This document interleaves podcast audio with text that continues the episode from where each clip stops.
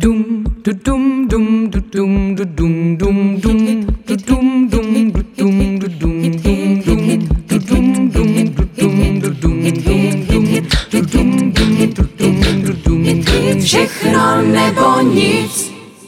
Ahoj dámy a pánové, posloucháte podcast Všechno nebo nic, podcast crowdfundingové jedničky na českém trhu HitHit.cz. Děkujeme Magentě Experience Center, že u nich můžeme natáčet a rovnou se vrhneme na naše dnešní hosty, kterými jsou Karolína Fialová a Alexandra Trochtová z Centra paliativní péče. Ahoj a moc krát díky, že jste přišli. Ahoj, dobrý den. Ahoj, díky taky. Eh, pro lidi, co neznají ten výraz paliativní péče, eh, co to je ta paliativní péče? Paliativní péče uh, má mnoho definic a můžete si vybrat třeba nějakou, ze, kterou uvádí Světová zdravotnická organizace nebo jakákoliv jiná instituce, ale pokud já osobně bych ji měla shrnout, tak tam jsou vlastně dva uh, takové elementy, které bych ráda vypíchla. A to je, že je to aktivní a komplexní přístup, a že tento přístup je věnovaný člověku, který trpí nějakou života ohrožující nemocí. Mm-hmm. Tady bych zatím skončila. Uh, vy na stránkách píšete, že paliativní péče je v Česku málo dostupná. Uh, jak to? Neměla by to být taková priorita vlastně? No, to je velmi dobrá otázka a asi hodně záleží na tom, jaké si dáme parametry k té no, přístupnosti jestli to je to, že není dost uh, paliativních lůžek, nebo není dost hospiců, nebo není dost paliativních lékařů, nebo v tom není dost peněz uh, od pojišťoven uh, a vlastně na základě těchto parametrů si pak můžeme zkusit uh, vydefinovat, proč, proč to tak je, proč máme vlastně nedostupnou paliativní péči. Průběhu posledních sedmi, osmi let se ta dostupnost eh, výrazně zvýšila, ale samozřejmě to ještě není tam, kde by to mohlo být. Takže ta odpověď určitě není jednoduchá a právě skládá se z eh, komplexity všeho toho, co už jsem vyjmenovala, že to není, není bohužel jenom jedna příčina, která zatím vězí. Hmm. A je nějaká šance do budoucna, že se to zlepší? Určitě. A, a jak to bude vypadat, nebo jak, jak se to může zlepšit teda?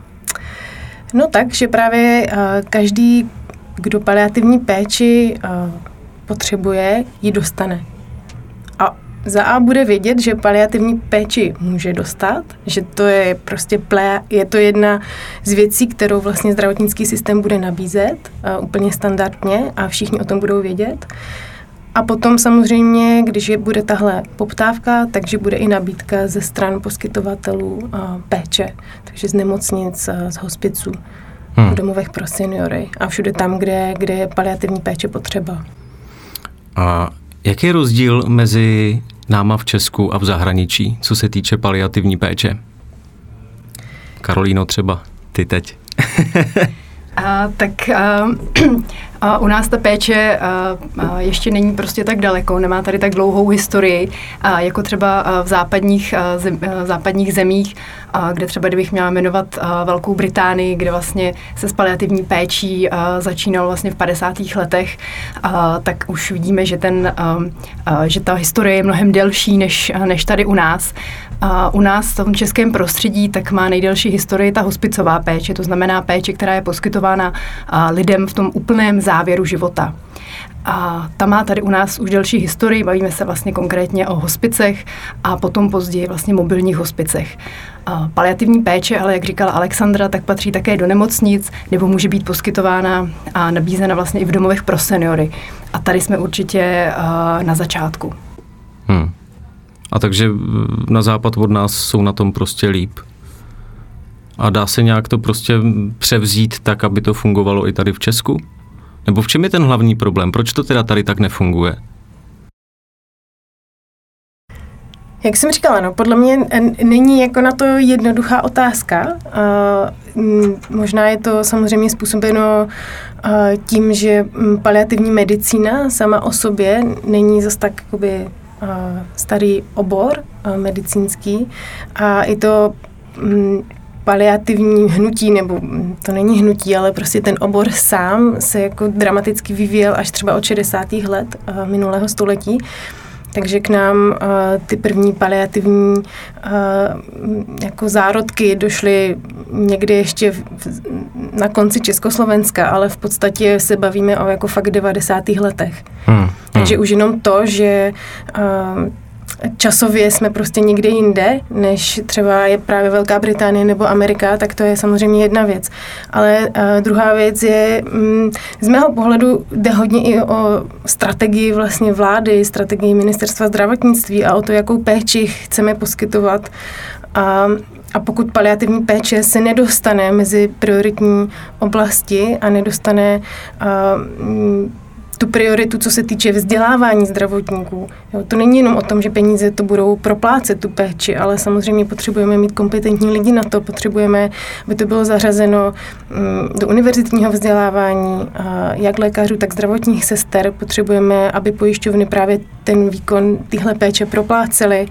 A potřebujeme samozřejmě, aby nemocnice chtěly poskytovat paliativní péči a aby tak, jak je to třeba v Americe nebo v Británii běžné, aby vznikaly kliniky paliativní péče, stejně tak, jako jsou kliniky jiných odborností.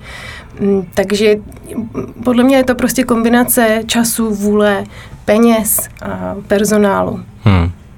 Máte nějaký tušení, kolik lidí se v Česku věnuje paliativní péči? Nebo kolik společností? Tak vy jste z Centra paliativní péče, ale předpokládám, že to asi není jediná jakoby, společnost, která se věnuje v Česku paliativní péči. Určitě, tak eh, Centrum paliativní péče hlavně není vlastně poskytovatelem té přímé péče, takže my se nestaráme o pacienty a jejich rodiny. A v tom jsme trochu unikátní. Myslím si, že nemáme moc eh, v tom, co my konkrétně děláme, což je výzkum, vzdělávání a osvěta v paliativní péči, tak v tom, v tom zatím nemáme konkurenci, ale Potom jsou samozřejmě poskytovatele už té přímé péče, mezi které řadíme lůžkové hospice, mobilní hospice, nemocniční paliativní týmy a domovy pro seniory. A to už jsou jako m, mm, trochu větší čísla samozřejmě. A, a asi to právě není tak jako o té uh, kvantitě, ale o tom, že se to podle mě vůbec děje a um, jak je ta péče poskytovaná, je mm, prostě taky důležitá otázka, než vlastně kolik jich je. Samozřejmě těch, eh, pokud se bavíme třeba o nemocnicích, tak já z hlavy bohužel nevím, kolik nemocnicí existuje v celkově v České republice, um, ale rozhodně víme, že eh, v těch programech, ve kterých Centrum paliativní péče pomáhalo tu nemocniční paliativní péči rozvíjet, že tam už zapojených nemocnic bude kolem 20 třeba, nebo možná to číslo je už vyšší. Hmm. A, a právě tím, že už je nějaký, mm, ne trend, ale prostě je to na dobré jako trajektory, tak eh, těch nemocnic prostě přibývá. Hmm. A, což, je, což je super, ale jako je to pořád malinké číslo na to, co by to, no to, je, no. co by to mohlo být. Lůžkových hospiců je třeba eh, na, v každém kraji jeden, eh, kromě myslím, že to byla situace mimo Vysočiny, tak to je třeba jako dobré číslo, ale zase otázka, jako jestli to je dostačující na počet těch obyvatel, jako kvalitu té péče tam člověk dostane a podobně. A mobilní hospiců mm, je podle mě odhadem 60-70 a možná zase víc, ale určitě ne míň a ty taky vznikají hmm. a, a taky zanikají. A, no. Ale je to pořád málo prostě. Mm, zase myslím si, že je důležité, o kterém parametru toho jako málo se bavíme. Jo? Prostě uh, pokud budete umírat někde um, prostě na Šumavě, uh, kde je to fakt daleko, fakt všude, tak je otázka, jestli prostě ten jeden mobilní hospic, který v tom jako kraji je, tak jestli to je málo, jo? jestli by tam někde měl být jiný, a, anebo jich bych tam mělo být víc. Um, a nebo jestli prostě je vlastně dobrý parametr, že ta nejbližší prostě nemocnice, kterou ten člověk má, tak dokáže mu pomoct a hmm. poskytnout mu hmm. paliativní péči. Hmm. Takže... Mm, Jasný, no. Já ten parametr asi vnímám tak nějak jako, že kdo by chtěl tu péči využít, tak by prostě na to měl mít možnost. Určitě což se teda asi neděje. Vy, vy i na svých stránkách odkazujete na jeden průzkum, a, že 80% lidí by chtělo umírat doma, ale povede se to jenom 4%. A, tak to je asi to, co by se mělo změnit. Určitě je to jedna z věcí. Tady je potřeba dodat, že určitě ne každý, tady, jak vidíme z toho výzkumu, si přeje zemřít doma. A zemřít doma taky znamená specificky dostat nějakou konkrétní péči, kterou u nás právě poskytují mobilní hospice. Je to specializovaná paliativní péče, kdy je vlastně dostupný 24-7 tým, jak zdravotnický, tak i doplněný o sociální pracovníky, terapeuty nebo i o duchovního a jsou schopni vlastně poskytnout uh, tu péči jak pacientovi, tak jeho rodině a umožnit i třeba těžce nemocnému člověku uh, dožít doma. Hmm. No, eh, spousta lidí se myšlenkám na tohle téma vyhýbá, čistě proto, že to je mm, smutný téma, ale je to vlastně asi špatně. I kvůli tomu jste vytvořili tu hru Řekni mi, kvůli který jste tady, ke který se ještě dostaneme. A mě by zajímalo, myslíte si, že pracovat v tom paliativním oboru, eh, je to, je to smutná profese nebo, nebo ne? Jak se na to ty lidi dívají? Um, Protože pomáháte těm lidem vlastně od bolesti, že jo? Není to vlastně smutný, i když to má ten smutný podtext. Pokud byste se měl třeba zeptat mě, jestli pro mě je ta práce uh, těžká, i když třeba neposkytuju nebo nejsem ten pracovník v přímé péči, tak samozřejmě uh, od kolegů tak jako hodně slyším ty příběhy uh, kolem a uh, pro mě to uh, smutné není protože já zatím vidím, že právě tahle ta péče umožňuje lidem využít ten poslední čas k tomu, aby ho žili naplno. Není to čas, který je o tom umírání, ale je to o tom, jak vlastně tento čas naplní ještě tím životem, jak jsou schopni třeba realizovat některá svoje přání, která dřív nestihli nebo je nepovažovali třeba za prioritní. A o tom, jak to kolikrát i může třeba tu rodinu semknout dohromady, aby ten čas společně takhle v závěru využili. Takže pro mě osobně třeba to smutná práce určitě není a vidím v tom velký smysl, že to může lidem naopak pomoci zvládnout takhle těžkou situaci. Hmm. A já bych tomu dodala um, právě něco, co v paliativní péči se často uh, hodně říká, že paliativní péče vlastně mm, nepřidává jako mm, dny do života, ale naopak přidává život do těch dnů. Uh-huh, uh-huh. A, a myslím, že to právě přináší všem uh, v paliativní péči vlastně velkou radost a Mm, nějakou pokoru v tom vidět rodiny a přátelé, kteří se vlastně semknou a ten život do těch dnů prostě společně přidávají. Hmm. A přestože ve výsledku to není samozřejmě mm, radostné téma, tak eh, ta, ta samotná esence té práce je, eh, je velká radost. Dá se nějak ve zkratce říct, jak taková paliativní péče probíhá? Chápu, že tam je to asi od každého klienta, pacienta, mm, prostě to bude jiný, ale jestli by se to dalo nějak schrnout. Tak uh, určitě to začíná tím, že uh, ten pacient uh, nebo rodina se vlastně dozví tu diagnózu, dozví se, nebo ideálně se dozví vlastně informace, které se kolem, kolem té nemoci objevují, to znamená i prognóza třeba toho dožití. A potom ten, ten ideální scénář je, že mají možnost právě zapojit se do takzvaného plánu a plánovat vlastně, co v tom zbývajícím čase mohou zvládnout. Je potřeba samozřejmě zajistit teda toho konkrétního poskytovatele, to znamená ve chvíli, kdybych si přála dožít doma, tak je to třeba oslovit mobilní hospital, hospic eh, v místě, kde, eh, kde žiju, eh, nebo naopak, pokud bych si toto nepřála, nechtěla bych, aby o mě pečovala ta rodina, tak si najít lůžkový hospic nebo zařízení, ve kterém bych chtěla ten poslední čas strávit. A potom samozřejmě a už ta péče probíhá v tom režimu toho konkrétního zařízení, toho konkrétního poskytovatele. A jednak je tam ta složka samozřejmě důležitá, ta zdravotní péče, to znamená, že tam je potom lékař specialista, paliatr, který se vlastně stará o toho člověka po té zdravotní stránce, to znamená, že řeší problémy, jako je bolest, dušnost nebo jiné, jiné příznaky, které, které může těšit, tak aby tomu člověku co nejvíce ulevil.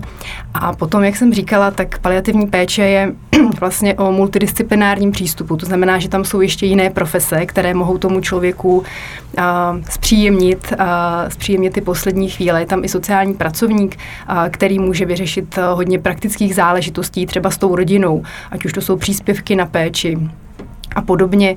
A k dispozici potom v těch týmech je i psychoterapeut, to znamená, že můžete řešit s nima i otázky, prostě, které jsou pro vás těžké, samozřejmě spojené s tímhletím, ale nejenom ten pacient, ale i ta rodina, která hmm. samozřejmě je stejně důležitá a jako ten pacient samotný.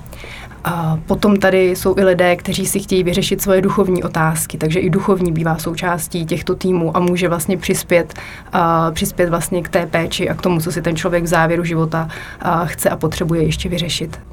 Hmm. Napadá mě, mm, trošku s tímhle tématem se pojí i otázka eutanázie, která mm, souvisí to s paliativní péčí? Já bych na první dobrou řekla, že ne. A, a vlastně nevím, co k tomu jinému a, dodat. A, No hodně, hodně se třeba řeší tady v Česku, jestli eutanázie ano nebo ne, tak by mě zajímal váš názor na to. No to je hodně... Uh, je to zapeklitá otázka, to, já vím. No. A je to trochu ošemetné téma. Uh, to je, to je péči, pravda. Protože samozřejmě uh, kohokoliv, nebo myslím si, že většina uh, v komunitě paliativní péče samozřejmě má právě radost z toho, že pomáhá zlepšovat kvalitu života, nikoliv, že ten život ukončuje. Uh, takže vlastně uh-huh. proto je to úplně jako bezpředmětné srovnání. Uh-huh. Uh, a Mm, jsou kolem toho obrovské emoce, protože um, Samozřejmě, když se podíváte na ten, já nechci zabíhat do detailu návrhu toho zákona, který jako vlastně už proběhl nějak, tak tam prostě byla jenom nápad, že eutanázie by se právě měla dělat za pomocí mobilních hospiců, což a jde vlastně úplně proti... Protimluv takové je to. A, proti základnímu poslání mobilních hospiců. A, takže m, mm, nevím, no, prostě samozřejmě je to otázka, která se mm, pravděpodobně bude dál eh, řešit a mm, padativní komunita se k ní nějak musí postavit. A až ten zákon třeba bude schválený, tak teprve pak podle mě začnou ty zajímavé otázky, že když prostě budete mít někoho v hospicu, kdo bude vyžadovat eutanázii, tak eh, vy mu ji prostě odmítet neposkytnout, nebo už budete muset vlastně dopředu říkat, že tohle dělat nebudete. Um, a tam budou podle mě ty obrovské morální dilemata, hmm. až hmm. jednou třeba někdy bude ten zákon uh, schválený. Hmm. A ty, Karolíno, na to máš jaký názor? Um, já si myslím, že to je um, i hodně o tom, aby uh, lidé věděli, jaké mají možnosti. A ve chvíli, kdy uh, si myslím, že tady u nás v České republice uh, ještě hodně lidí neví o tom, že se mohou obrátit třeba v nemocnici na konziliární paliativní tým a, a získat si informace, nebo že ta péče už postoupila medicínsky třeba tak daleko, že je schopna opravdu Eh, se vypořádat eh, s vážnými komplikacemi, tak ve chvíli, kdy to ti lidé eh, neví, tak ta jejich obava ohledně umírání je hodně koncentrovaná na, na otázky důstojnosti, ale hodně na otázku bolesti třeba. A ve chvíli, kdy neví, jaké jsou možnosti, že mají možnost tu bolest vlastně uh, tišit, že mají možnost to prožít jinak, než, než jakoby trpět, tak uh, potom se jim nabízí mnohem s nás to, že by radši ten život uh, ukončili, než uh, aby, uh, aby ten čas uh, prožili na závěr. Takže já si myslím, že uh, nejprve by ti lidé měli vědět, že je tady paliativní péče, uh, měli by vědět, uh, že se k ní mohou dostat, že je pro ně dostupná a až ve chvíli, kdyby se zhodnotili vlastně ty možnosti, které před ně předkládá, tak samozřejmě potom eh, pro individuálního člověka může tím rozhodnutím být, že i přes eh, všechny tyto možnosti eh, toho třeba využít nechce. A to už je prostě na rozhodnutí toho konkrétního člověka, jak hmm. se k tomu postaví. Jasně. Pojďme, pojďme k hitu. Uh, vy jste měli na hit-hitu kampaň na projekt Řekni mi, což je konverzační karetní hra pro život a dobré umírání.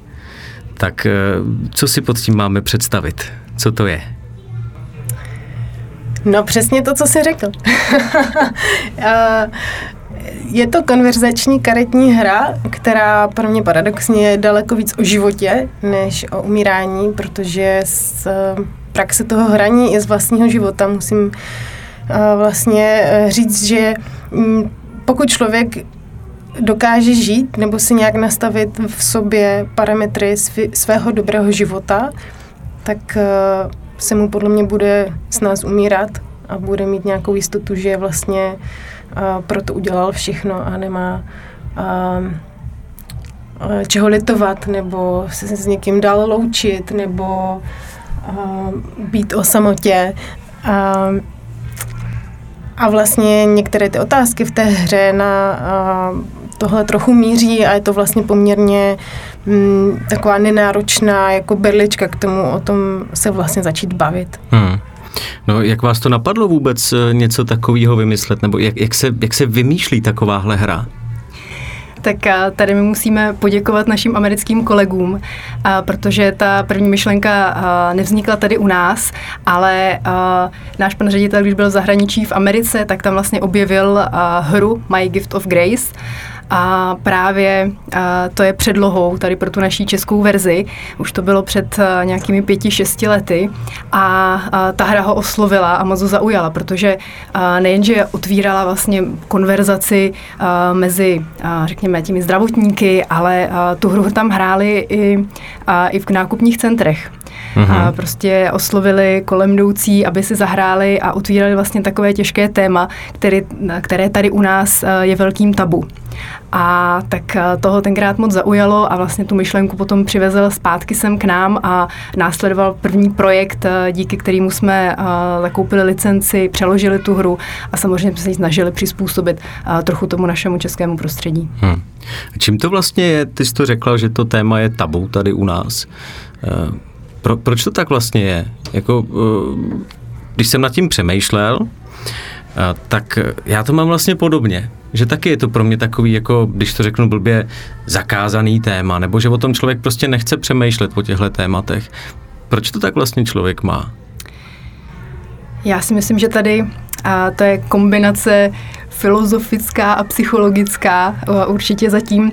A jednak samozřejmě a, hodně máme prostě smrt spojenou se smutnou událostí ale řekněme si, že prostě v současné společnosti jsme orientovaní na to, jak žijeme, co si můžeme užít a, a medicína i tím, jak pokračuje hodně a vyvíjí se, tak nám i umožňuje život prodlužovat a snažíme se být co nejdéle mladí a soustředit se, soustředit se hodně na, hodně na, na, ty, na ty aktivity a na, na ten náš život jako takový.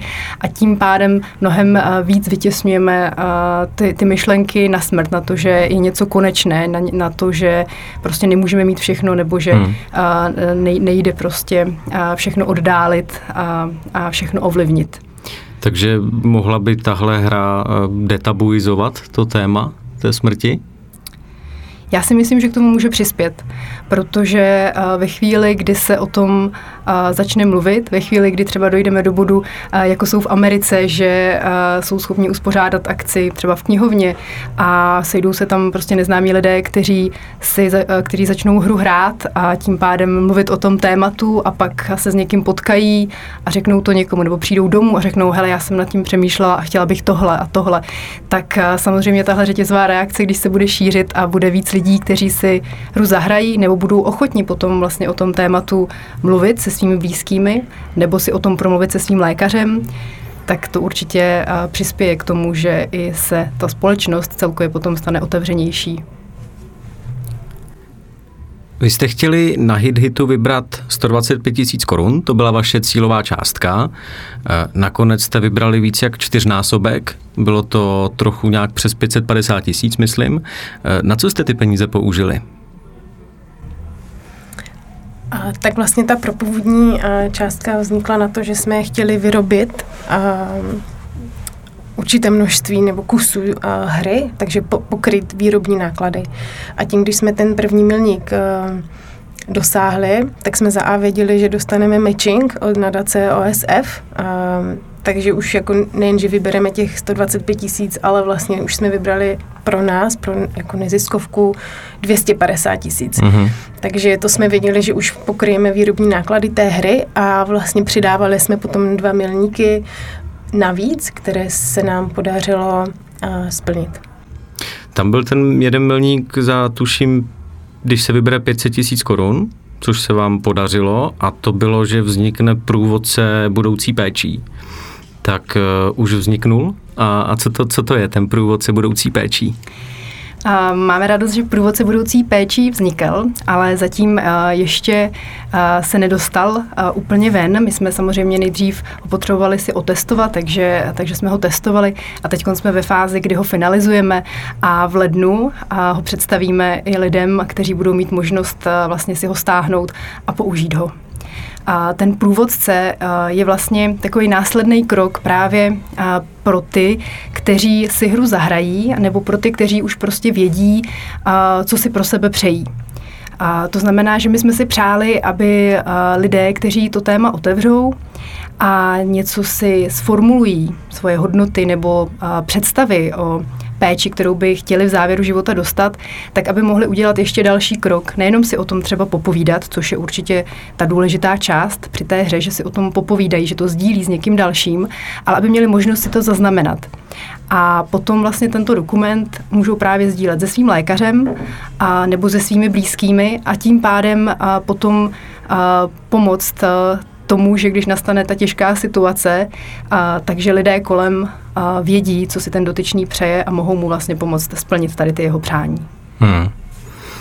Kolik jste prodali kusů té hry v kampani? Víte to? V kampani jsme prodali 660 uh, kusů hry a vlastně vyrobit jsme nechali 1120. A máte už nějakou odezvu od lidí, co to hráli? Tak povídejte. Máme, máme, máme z toho velkou radost, a protože a, nám lidi a, píšou právě a, svoje zážitky z hraní.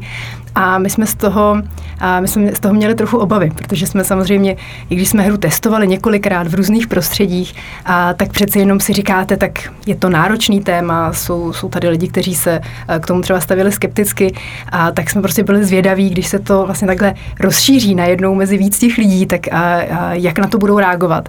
A musím říct, že nám zatím nepřišla žádná odpověď, kde by bylo, mm, ne, nepovedlo se nám to, nebo uh, skončila ta hra špatně, hmm. uh, takže tohle se k nám nedostalo, ale naopak nám chodí, uh, chodí zprávy typu Mám radost, že jsem o tom konečně mohla s někým mluvit.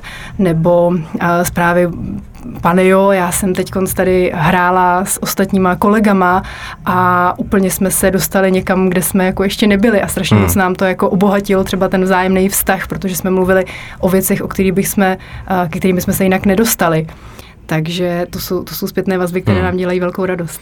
A máte nějaký průzkum, kdo si tu hru nejvíc koupil, nebo kdo si ji jako nejvíc kupuje z části společnosti? A nemáme přímo průzkum, takže ne, nemůžu tady teď vytáhnout procenta a data, ale uh, vlastně mezi lidmi, kteří si hru objednali, tak uh, je určitě hodně lidí právě uh, z různých sociálních služeb. Uh, je tam i hodně zdravotnických zařízeních, právě třeba i mobilních hospiců, uh, které ji chtějí využívat, ale jsou tam prostě i lidé, kteří, uh, kteří prostě nám napsali, že, uh, že chtějí o tom mluvit s babičkou že si uvědomují, že třeba babička tady už uh, dlouho nemusí být a že, uh, a že vlastně neví, co by si přála a jak by jí mohli, jak by jí mohli pomoct. A to jsou, to jsou pro mě asi ty nejdojemnější, nejdojemnější vlastně zpětné vazby, kdy vidím, že ten člověk si to opravdu takhle donese domů a chce, chce to vlastně řešit s někým uh, ze svého okolí a je otevřený vlastně o tom mluvit a otevřený uh, poslouchat hmm. uh, ty ostatní. No, nedávno proběhnul i workshop na zaškolení lidí, jak by měli tu hru hrát. Tak eh, jak to probíhalo? Alexandro, třeba ty?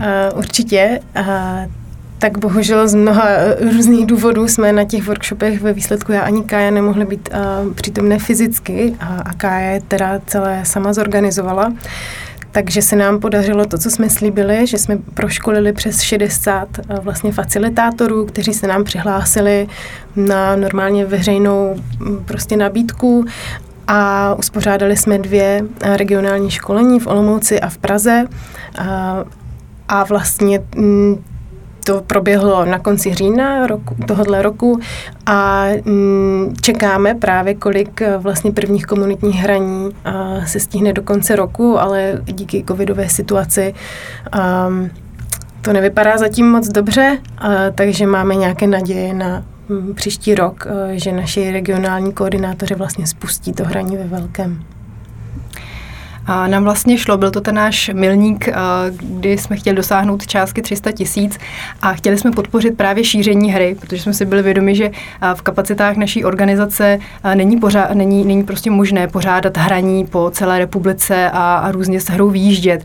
Ale právě jsme věděli už během té kampaně, že se nám uzývali lidé, kteří říkali, že by hru chtěli hrát a že by byli vlastně rádi, kdyby mohli hrát i, i s někým jiným, nebo že by ji chtěli přinést do nějakého domova seniorů, které je v jejich okolí tak eh, že tento milník eh, měl právě na pomoci tomu šíření, aby eh, lidé, kteří, které to baví, kteří jsou tomu otevření, tak aby mohli vlastně v místě, kde žijí, tak aby mohli uspořádat právě tady ta komunitní hraní, aby mohli hru rozšířit a umožnit vlastně více lidem se s, s touto možností potkat. Hmm. A komunitní hraní to myslíš třeba domovy seniorů a, a a úplně, tak. úplně tím uh, prapůvodním významem toho komunitního hraní, tak je to ve smyslu uh, toho, jak jsem zmiňovala, že to hrají třeba v Americe. To znamená, že se sejdou uh, lidé, kteří se vůbec neznají. A těch lidí může být opravdu hodně. Jo. Ta, uh, ta hra se dá pořádat prostě pro desítky, uh, pro desítky lidí a, kteří v různých skupinkách prostě uh, uh, hru hrají a, a, a v tom, v tom jakoby spočívá ta, ta, hmm. ta komunita, to že, to, že, to, že tam je ten prvek těch, uh, toho, že to hrají lidé, kteří se uh, neznají. Což možná pro některé bude právě působit trochu zvláštně, nebo my jsme se s tím i setkávali při testování, že, uh, že lidé říkali, no tak, tak takovéhle otázky to bych možná řešil jako s manželem, s manželkou nebo s nejbližšími jako přáteli. A byla třeba pro ně těžká představa hrát s někým úplně cizím, ale ukazuje se, že naopak právě zahrát si s někým cizím pro nás může být možná jednodušší otevírat tyhle ty otázky a, a mluvit o nich, než uh, s někým blízkým. Hmm. Já bych se chtěl krátce zastavit u odměn, který jste měli v té kampani. Jedna z těch odměn se jmenovala Věnujte odvahu kupte hru a pošlete ji dál. A víte, kam ty lidi teda eh, posílali ty hry dál? A bylo pár lidí, kteří, kteří tam rovnou napsali, a kam by chtěli hru doručit a my jsme, a my jsme šli teda tím směrem a doručili jsme ji tam, kam si oni přáli.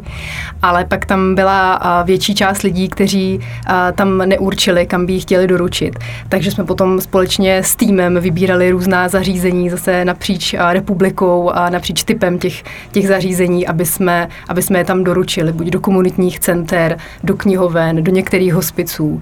Takže takže takhle jsme to nakonec hmm. rozhodli my v té většině. Já jsem se koukal, že eh, někdo si koupil i partnera hry za 75 tisíc korun. Jak probíhá spolupráce s takovým partnerem?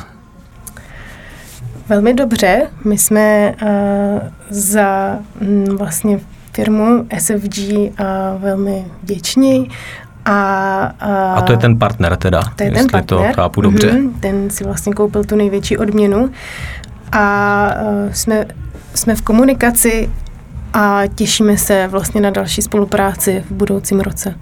Mm-hmm.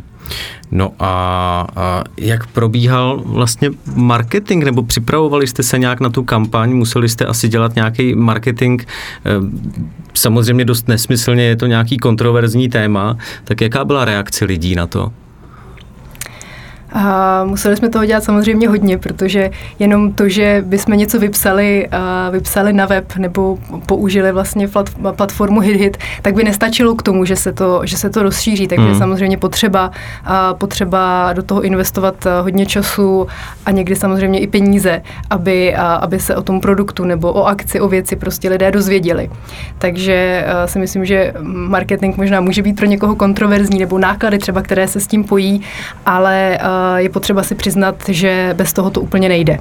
A já mám jako velkou radost, že nám hodně pomohli právě, a právě v HitHitu. A potom jsme měli možnost i řady konzultantů, kteří nám pomohli vlastně vybrat cesty, které byly efektivní, takže jsme ne, ne, ne, neutráceli velké peníze, ale snažili jsme se co nejchytřeji využít hmm. ty možnosti. A šli jsme poměrně klasicky sociální sítě, zakládali jsme vlastně Instagram pro podporu vlastně kampaně na HitHitu.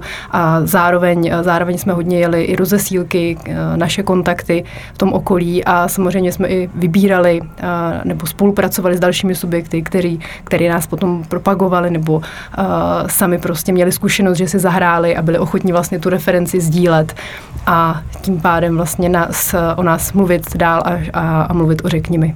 Hmm. No, uh, vy jste sebou tu hru uh, přinesli, tak mě napadlo, jestli by vám to nevadilo, že bychom si mohli zkusit chvilku zahrát, nebo si alespoň ukázat, jak, jak probíhá taková hra, protože uh, si myslím, že by to posluchače zajímalo tak já bych to nějak vyzkoušel, eh, aby z toho měli něco posluchači, takže bych jim to eh, zkusil nějak převyprávět, co se tady bude dít. A napadlo mě eh, tady na krabice, ta hra je v takový krásný malý žlutý krabičce a na ní je napsáno, že to je pro dva a více hráčů. Tak mě napadlo, že byste si to mohli dámy zahrát mezi sebou, a, a já bych se koukal a tak nějak popisoval, co se zrovna děje. Určitě můžeme a já klidně bych doporučila, kdybyste si chtěl Petře zahrát s náma, tak můžete. No, tak jo. A, protože samozřejmě největší zážitek a, má ten hráč, který, a, který si tou hrou a, projde taky. Co je určitě důležitý říct, tak jsou pravidla na začátek. A jedno z těch nejdůležitějších určitě je, že nikdo není nucen do žádné odpovědi.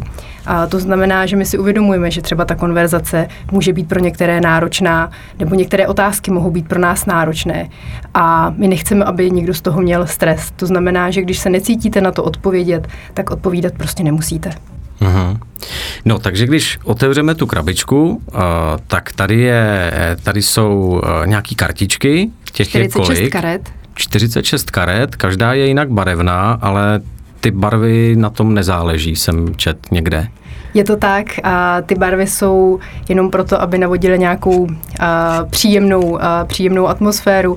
A někdo si třeba podle barev vybírá ty karty, ale je to, a, je to prostě na každém. Není v tom schováno, není sem žádný trik, že by žlutá byla náročnější než zelená. Jasně. No a první dvě kartičky, co hnedka vidím, ty se asi rozdávají na začátku hry. To je kartička číslo 1 a 2 a na ní je napsáno první otázka, čeho se na hraní hry řekni mi obáváte. A to každý hráč teď jako odpoví na to, čeho se obává. Přesně tak. Tak dámy první, tak můžou začít. A vy už jste to hráli, že jo? už máte připravený ty odpovědi. No právě, že ne. Já si myslím, že mm, právě ty opakované hraní mm, člověka vždycky mm, dobře překvapí, že vlastně po každý odpovídá něco jiného, anebo naopak vždycky odpovídá to stejné, takže to máte asi pravdu. Ale na hraní hry, řekni mi, já se často obávám samozřejmě toho, že zase vymyslím něco, co mě ještě nenapadlo ve svém životě, že bych měla zkusit nějak... A to je, to je ale účel té hry asi, Je ne? to tak, no, že bych měla zkusit zlepšit, změnit, na něco se připravit a taky samozřejmě tak eh, člověku nějak vyvíjí emoce a právě mm, jako prochází různými fázemi v životě, takže pokaždé, když tu hru hraju, tak jsem v nějaké jiné emoční fázi a to má taky hodně vliv na to, jak na mě ty jednotlivé otázky působí, byť jsem je už samozřejmě viděla jako každou několik rád. Hmm. No, Kájo, co ty? Čeho se na hraní hry, řekni mi, obáváš? A já se teď obávám, že na to hraní máme málo času. To máme, to je pravda. Musíme, musíme dát nějakou zrychlenou verzi. Tak zkusíme jenom pár otázek a uvidíme, jak to vyjde. Tak a teďka musím já odpovědět. Čeho se na hraní hry, řekni mi, obávám? No asi toho, že z ní budu smutnej. No a pak tady je druhá kartička a na ní je napsáno, co dobrého očekáváte od hraní hry, řekni mi. Tak já od ní očekávám to, že právě smutnej nebudu, že mě ta hra naučí, že z toho smutnej být nemám. Co vy dámy? Já, že se dozvím zase něco nového o sobě a o vás dvou. A já mám prostě radost, že mám příležitost si zase zahrát. No tak paráda. Takže nám tady zbylo kolik kartiček?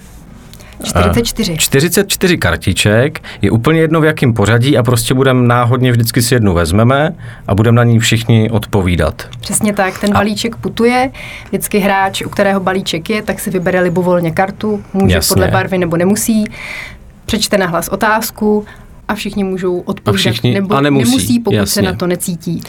No a pak jsou tady ještě žetonky k té hře. A ty jsou taky rozdělený do barev, tak to asi každý hráč bude mít jako svoji barvu žetonku, nebo, nebo jak to je? Může a nemusí, ani tady ty hry nejsou, uh, nejsou uh, zásadní.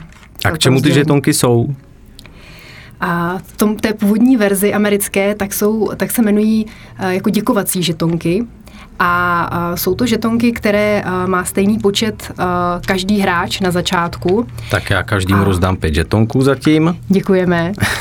A, a ty žetonky slouží k tomu, že a, když vás zaujme nebo dojme nebo sympatizujete s odpovědí, a, která zazněla od, od, od jiného hráče, tak mu právě a, můžete tady posunout tenhle ten děkovací žetonek a tím právě vyjádřit a, třeba svoje sympatie nebo pochopení. Uhum, uhum, uhum. Já bych tomu právě dodala krásnou historku, když jsem to hrála se svojí eh, kamarádkou, psychoterapeutkou Eliškou, tak ta jim začala říkat objímáčky. To je hezký. To A je to mně hezký. právě přijde strašně vystihující, tak od té doby to používám a děkuju. Já vím, že teď to bude znít jako blbej dotaz, ale člověk je zvyklý z těch her. Jako, eh, může tady někdo vyhrát v té hře?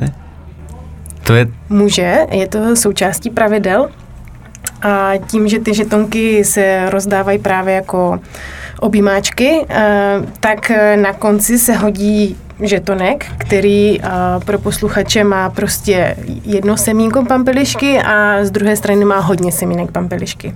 Mhm, A vlastně mhm. podle toho, jestli padne to jedno semínko nebo těch hodně semínek, tak vyhrává ten, který má buď hodně žetonů, anebo ten, který nemá ty žetony vůbec žádné.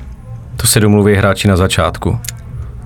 To určí až právě ten hod a tím jedním Jo, z těch takhle. žetonů. Takže je to Aha, jasně, až jasně, takhle už to chápu. Takže vlastně nikdo neví, mm-hmm. jestli je Mhm. dobrá strategie, jestli žetony sislit, anebo je hodně rozdávat. No tak dobře, tak uh, můžeme zkusit náhodně tady nějaký dvě otázky třeba, tak já tady první vezmu, začnu. Hů, to je otázka. Jak by se mělo po vaší smrti naložit s vaším tělem? To je otázka a pak jsou tady jako možné odpovědi a to si musím vybrat z těch odpovědí. Je tady dva, čtyři, šest, sedm, sedm odpovědí a nebo je tady doplňte jinou možnost. Tahle je jedna z otázek, která nabízí i možnosti a pro tu lepší představu, ale samozřejmě vy můžete mít i nějakou svoji a i proto tam je ten prostor. Mhm. Takže jak by se mělo po vaší smrti naložit s vaším tělem? A možnosti jsou tady balzamovat a pohřbít, pohřbít tak, aby se mohlo přirozeně rozkládat, darovat orgány a věnovat vědě, spopelnit a vystavit v urně, spopelnit a uložit v hrobě, spopelnit a rozptýlit, doplňte kde, vystřelit do vesmíru, anebo doplňte jinou možnost. No tak to já můžu rovnou odpovědět, protože eh, nad tím už jsem přemýšlel a já chci spopelnit a rozptýlit. A kde to ještě nevím, ale někde v přírodě. I když je pravda, že vystřelit do vesmíru, to mě nenapadlo a nad tím možná budu uvažovat. To zní, to zní velmi dobře. Tak, Kájo, co ty? Tak eh, já už eh, tady tu otázku eh, teda mám několikrát za těch eh, mnoho hraní vytaženou a přiznám se, že to je jedna z těch otázek, kde, kde ty odpovědi měním. kde kde prostě to, není pro mě úplně jednoznačný. A mě totiž je tam hodně blízký i třeba to, že by to moje tělo mohlo ještě někomu prospět po smrti. To znamená, že bych vlastně darovala, darovala orgány. A zároveň mi i blízký ten přístup, eh, co se týká přírodního pohřebnictví, toho, že to vrátím zpátky vlastně to, to tělo a, do země.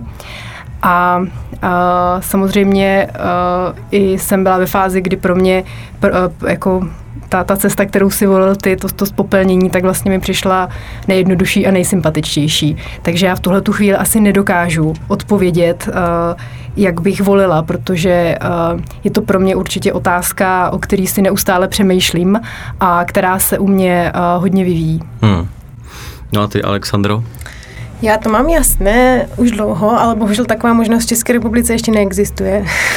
ne, tak to jsem zvědavý, co to bude.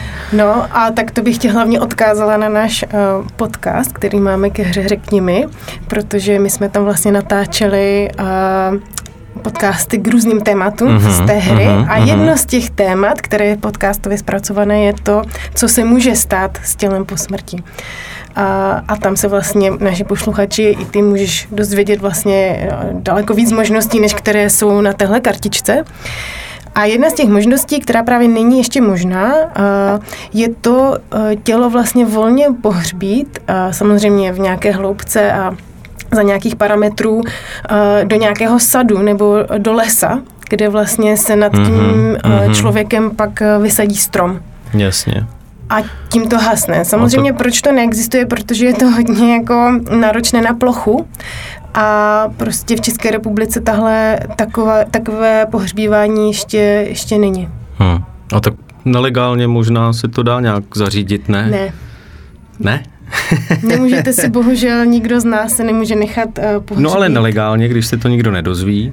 Tak to bych našim posluchačům nedoporučovala, ale uh, Já to nechám, já to nechám na posluchačích.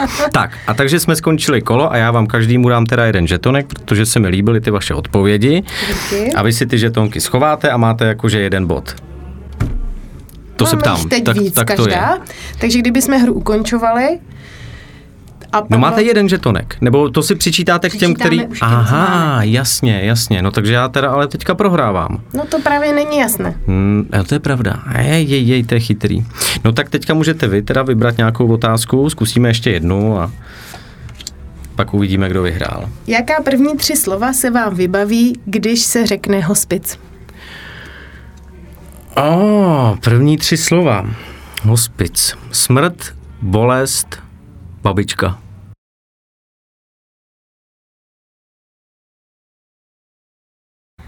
Pro mě tři slova, když se řekne hospic, jsou určitě práce, péče a láska. Mm-hmm. Mně hned napadly první dvě slova a to je láska a naděje. A, a to třetí profesionálové. No. Mm. To máme úplně rozdílné odpovědi a ty vaše dávají větší smysl, to je pravda, když nad tím takhle přemýšlím. Takže já vám dám zase po každý po žetonku, což znamená, že vy každá máte strašně moc žetonků a já mám jenom jeden mi zbyl. Takže uh, když bychom teďka tu hru skončili, tak co se děje teď? Vezmeme nějaký žetonek, Přesně tak. hodíme ho. Hoď s ním. Radši hoďte, hoďte vy. Ať, ať to není, že, že bych to měl cinklý. No a, a na tom žetonku je teda buď jako velká pampeliška s hodně květama, anebo, nebo jenom malinká pampeliška. Mm-hmm. A nám padlo semínko. A když padne semínko, tak vyhrává ten, kdo má u sebe žetonků nejvíc. Nejvíc. Takže jste vyhráli, takže máme remízu tady a vyhráli jste. To je krásný. Toto hezky skončilo, vyhráli eh, tvůrkyně eh, hry Řekni mi. Tak jo, tak eh, Kájo a Alexandro, já vám moc krát děkuju, že jste přišli. Uh, určitě děláte suprovou věc, držím vám palce, aby se vám podařilo uh, tu hru co nejvíc propagovat a aby si ji zahrálo co nejvíc lidí. Tak se mějte krásně a moc krát díky. Díky moc. Díky, ahoj. Ahoj. Všechno nebo nic.